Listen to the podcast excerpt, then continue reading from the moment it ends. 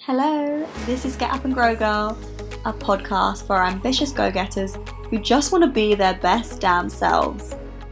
We have all the tools, and together we're going to learn how to use them because I'm going to speak to a variety of experts in fitness, business, mindset, and more because successful people are made and not born. So get up and grow, girl.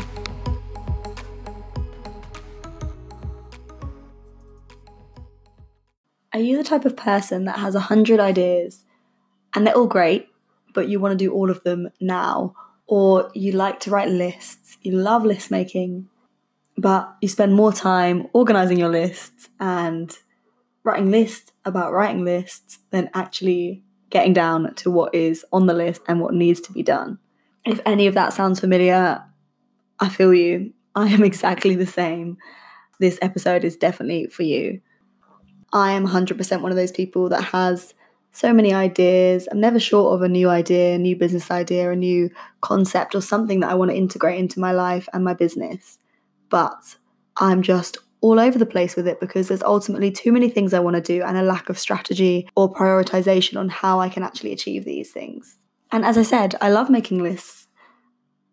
I would consider myself an organized person, but I think when you have your own business or your own quest, you need to take organization to the next level. So I've recently implemented a new strategy, which you will have heard a lot about if you are a regular podcast listener, I have alluded to it so many times because honestly, it has been an absolute game changer and I, I couldn't wait to share it. But I wanted to wait until I got a little bit further into the process so that I can share not only the basics of what this process entails, but also my mistakes, what I did wrong, what I would do differently, and what I've learned from giving this a go. So the strategy is called the 12 week plan.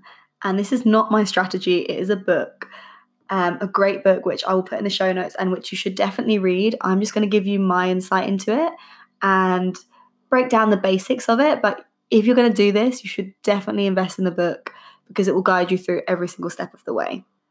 So that's the 12 week year, and it is by Brian P. Moran and Michael Lennington. And again, I'll put that in the show notes. So the 12 week year is basically about annualized planning and annualized thinking. So that means we tend to think about the year as a whole and we think, in 2019, I want to achieve X, Y, and Z. But the book shows that there is another way we can do this and effectively get more done by thinking in 12 week years or 12 week periods rather than in 12 month periods. And I'll be honest with you, when I first heard this, when somebody told me about this, I was put off because I felt like that was trying to take away the amount of work you're doing, almost like a shortcut and make life, you know, make work less difficult and almost cheat and just, oh, you can do it quicker kind of approach, which I'm not sure why I dislike so much. I guess that I always value the hard work and I felt that this was some sort of quick fix. Whereas I take pride in my business, as I'm sure all of you do, and want to experience it properly and I don't want to cut corners. But I was completely wrong. It is not about cutting corners, it's about being strategic. It's about prioritizing what needs to be done and getting into alignment with the bigger picture. I know for me that when an idea pops up, I want to do it now. And sometimes there is a lack of strategy of thinking about where does this idea fit? It's a great idea, but how does it link to my ultimate goals? And for me, the 12 week plan helps to find its little slot, find where does it belong, and tie everything together so so you're no longer just a bundle of ideas, but instead you've put those down to create a foolproof strategy to get to where you want to be. So, to underline the practice of the 12 week plan, I've chosen a little quote from the book because I do love a quote. And that is if you're not purposeful about how you spend your time, then you leave the results to chance. And that couldn't really hit the nail on the head anymore. I found that for the last sort of year or so, I have loads of ideas, as I've said, but whether they happen or not has felt a little bit like it's down to chance. And that is not for lack of trying. You know, I love the self development stuff. You know, I'm a big planner, but I think it's having a toolkit that actually works for you that is so important in getting things done because, as it says, you can have the best intentions, but if your strategy lets you down, you're not going to get there. So, to me, this is a great strategy that will allow you to get everything you want done, but by doing less in the short term. So you'll still get all of those ideas that you have into place, but you'll just learn which ones need to be done now and which ones need to be put further away into the next 12 week block or the one after that. So it starts by you setting goals that you want to achieve by the end of the 12 weeks. It seems simple enough, but for me, this is where I went wrong the first time. I set myself too many goals, and then when I was going through the process of the plan, each week I just had too many things to do. I couldn't complete all of the tasks. I couldn't remain focused on any of them because I'd overloaded myself with too many. Then things would flow on between the weeks, meaning that each week my to do list became bigger and bigger. And ultimately, the clarity that the 12 week plan was supposed to give you was just lost. So, the first thing I will say is be realistic about the goals that you want to set yourself for the 12 week period. Think small. It's better to achieve less, but execute it really well and really strategically than to try and do exactly what I did, which is achieve so many different things and have your whole world looking different in 12 weeks because actually it will not look different. It will look exactly the same because you won't have got any of those things done. So it's better to be conservative with your choice of goals. Think about your long term goal, your ultimate five years from now, where do you want to be? And then think about what is going to move the bar towards then, towards there, and what needs to be done now. What is something that can probably be done in a few years or in six months? But what is something that you can actually action right now? What the book explains for you to do next is to translate those 12 week goals into the tasks that need to be done. And from those tasks, it needs to become weekly actions and then daily actions. So you're starting at the top and you're working backwards to come up with your day to day plan. And for me, that was exactly what I needed. That every week I would open up my laptop. I'd written out the whole plan in advance, but every week I would open up my laptop and translate that week, whether it be week one, week two, week three, into my list making app, Wunderlist. And I would therefore have all of my actions for the week. I would wake up on a Monday morning with clarity because I'd know exactly what I need to do today. And there is a clear difference, which again the book will explain, between your to do list and your 12 week plan. I would keep those weekly actions on a separate list to my to do list. If something came up like, oh, I need to update this client's program, that remains on the to do list. Whilst the long term goal of running the website audit or something that was linking to my ultimate goal of doing a website revamp, that would be on the 12 week plan. So it's about differentiating between the daily actions, things that crop up that just have to be done there and then to maintain the level that you're at, and then the, strategic tactics that will actually move you forward to your long term goals. And that was one of my biggest lessons because often when something pops up, I just add it to the list. And then you've got this list full of loads of things that need to be done now and things that need to be done later, Th- things that have to be done to keep you where you are, and things that need to be done if you want to move forward. And when it's all on the same list, what you're going to prioritize? Of course, you're going to do the things that have to be done. So it sounds counterintuitive me saying not to put them on the same list, but it means that you remain focused in the time that you have allotted, and I'll get onto this a little bit more in a second, to work on the strategic actions that move you forward. It means that you're not getting distracted by the day to day things when you're in that time period.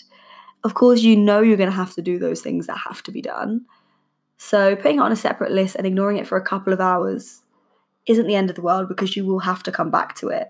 Whereas these things that are much more about the future, quite often, if you get distracted from those, they'll just never happen. So, before I get on to how this theory explains the use of time and the theories that it recommends that we use to prioritize our time, let's talk a little bit more about setting those goals. So, as I said, they have to be realistic and they can't be trying to do everything at once, which is a trap I fell into. But the book shows you a specific criteria to use to decide on your 12 week goals. So, again, I definitely recommend that you get this. So, again, I would definitely recommend you get that book so you can sit down and actually work through it and go through that criteria as you write out your own goals. I will explain one part which really made a big difference to me, and that is putting in place support structures.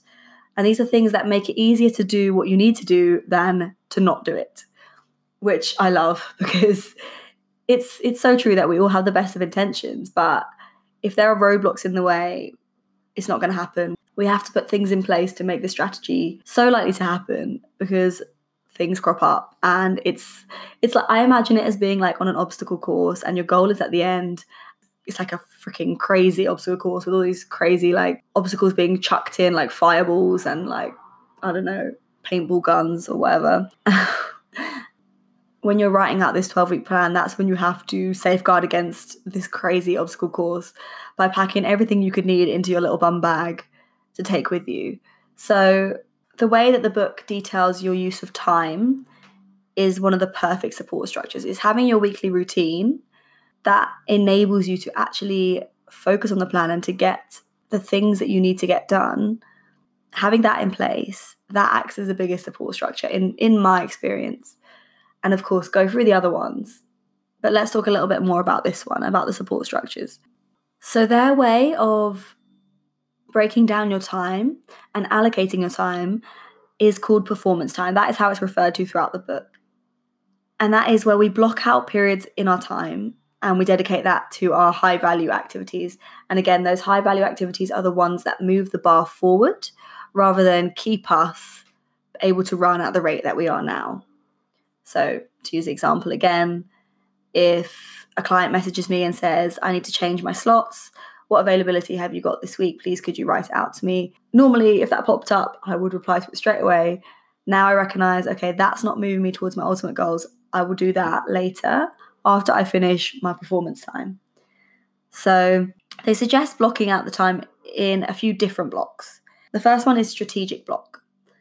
So, that is around three three or four hours, it says per week, where you accept no calls, no emails, and you focus all your energy on your pre planned tasks. So it basically means yes, if an email pops up from a client, if you suddenly remember you have to order something or a meeting comes up or something, you try to fit those things around your strategic block. I find these really helpful because I've always intuitively known I need to go and focus and to sit down and focus to do the long term business strategies that I want to do.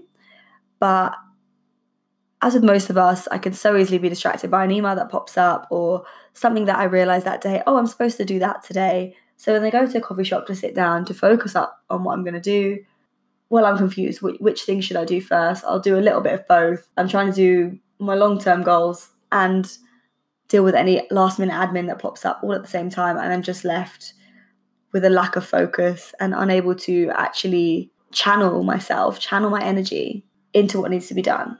So, strategic blocking just made that so much clearer for me because having it formally written out in my calendar keeps me on track. They do recommend three hours per week. So, that's great if you have a full time job, if you have other commitments. We can all fit three hours into our week, whether that be on the weekend or in an evening or waking up early before work three hours per week is not a lot. Personally, I have done it a lot more than that because I am fully freelance, fully self employed, and I have more time on my hands. And the bulk of my time when I'm not in the gym is something that I want to dedicate towards my long term goals. So for me, I've normally used four hour blocks and I probably do that about three, maybe four times per week. I think the most important thing to do is to fit it in around you, find what works for you. It doesn't have to be exactly as the book recommends. That's another thing that took me a little while to even out. So this strategy is supposed to work for you. So if it's too rigid and it doesn't fit, tweak it. Find what works around your lifestyle and around the things you have to do. The next thing they suggest is buffer blocks, and that is where you complete your low value activities. So maybe catching up on admin, answering to any emails that might pop up, and just anything unplanned and they say you only need about one 30 minute block per day. And to be honest, when I read that, I was like, there's no way I'm going to need way more than 30 minutes. But a lot of the time, that has been all I've needed. There have been admin tasks that are not part of my 12 week plan that I've had to dedicate a lot more time to, but I'd probably say that was. But when it comes to the actual buffer tasks and the admin tasks and catching up on emails, when you have dedicated time like half an hour, you'll be amazed how quickly you speed through it. I know I used to sit in my emails for a few hours because I'd be doing a little bit of that and then I'd be like, oh, I was supposed to do this today. Or, oh, I want to research into this. And that one task takes way longer because you're not focusing your whole energy on it. So the buffer blocks can be really, really productive. Finally, they have buffer blocks. This might be the block that I've really struggled to implement the most. And this is where you have three hours, it suggests, during your normal business hours to just break out and have a complete break from work. And I find this difficult because during the workday, I find that if I stop, I'm done. I can't get back into I can't get back into the flow. So usually my day starts around between six and seven. I'll either get up and go straight into the gym for clients early mornings, or I'll get up and go straight to the coffee shop to start doing some admin. My work will run all through the day, and then in the evening, I'll have clients until around 7, maybe 8 p.m. So I have to keep my day going. Personally, this is what I found has worked for me. I have to keep going throughout that day because if I stop and take a long break, I, might take a short break to eat and have lunch. But when I do that, I will sit and listen to a podcast in the kitchen or or sit silently, but I won't be able to go and just watch some TV or go and meet a friend without losing my flow. So I try to implement these breakout blocks in a way that would work for me. And again, just tweaking it to my routine by saying that my workout was my breakout block. So if I was working in a coffee shop, I'd take a break, I'd go and get my lunch, I'd sit down and eat my lunch. That would take me about an hour in total. Then I'll do an hour an hour and a half of my workout, and then maybe half an hour just to have a post workout snack and chill. So that would be about three hours. From the book, I gather that you're supposed to do something completely different to work. And obviously, working in a gym, doing my workout, and being in the environment that is my workplace is not a full breakout block, but I have found that it's worked for me. So for me, I've tweaked that into coming home, coming home from the coffee shop, meal prepping, having my lunch, maybe listening to a podcast for an hour or two. That's my breakout block. But I can't personally do something completely different. So tweak them as you need to, but don't be like me and don't disregard them because sometimes I thought I really don't need that. I just can keep going all day. But what I've realized is that I do feel much better for for using these blocks and just using them in my way because the brain, you know, we often get tired, the brain stops functioning at optimum rate and just getting a little bit of distance and then coming back makes a huge difference. And when you have so many things on your plan and so much that you're really trying to achieve, you need to be working again at optimum performance, which is why they call it performance time. So I made it a habit of going through my calendar and blocking out these blocks, looking at what time I have clients, and then blocking out for the whole week where my strategic blocks are, where are my breakout blocks, and where are my buffer blocks. The first couple of weeks that I was doing this plan, I made this mistake. I don't need to put that in my calendar. I roughly know my routine. I already go and do periods of working on my goals. I already go and do periods of catching up. I don't need the structure. Don't be like me. don't make the same mistake that I just made because it didn't happen. It just didn't happen for the first couple of weeks because you need that structure. And that is what the 12 week plan is for. It's for people that want a structure to hold themselves accountable for. It's like having a coach or something, it just keeps you on track.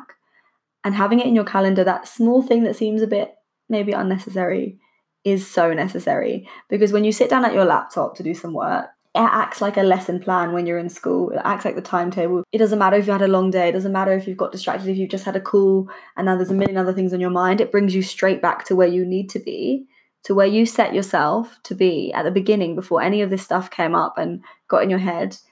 It keeps you focused on the long term plan. And those little things that come up, they can still be dealt with. That's what your buffer block is for. But without that structure pulling you back in, it can you could be surprised how quickly the 12 weeks can pass and none of those activities have been done. So what I've shared with you there is just the baseline of something that I've learned that honestly has changed so much for me. I'm 100% going to start planning like this all the time. I am on week 5 of my 12 week plan and I'm loving it. It didn't go exactly to plan initially and things have come up and things have thrown me off a little bit And I've had to go back to my 12 week plan and change some of the original goals. But there are things in place now that I've been meaning to do for months, years even, that are finally getting done. I can finally see that the steps are being taken to get that goal into place. And I don't think that would be happening for me if it wasn't for the 12 week plan. We talk so much about clarity, vision, focus, and those things are so important. But how can we maintain those without having something practical and tangible to hold us accountable to them, to keep us on track. To me, that's what the 12 week plan is. I hope you enjoyed this episode. It's a bit different to what I usually do, but I love talking about business and getting into the strategy side of things. And obviously, this isn't my concept, but just exploring it with you and sharing my experience of it and the lessons I've learned already has been really enjoyable. And I'd love it if you would share with me if you're going to implement this.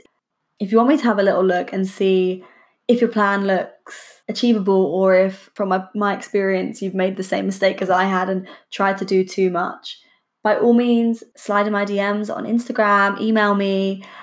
And if you are going to implement your plan, I'd love to see, I'd love it if you would tag me on Instagram as you're going through this stage or even when you're starting to get the results and reap the rewards from the plan.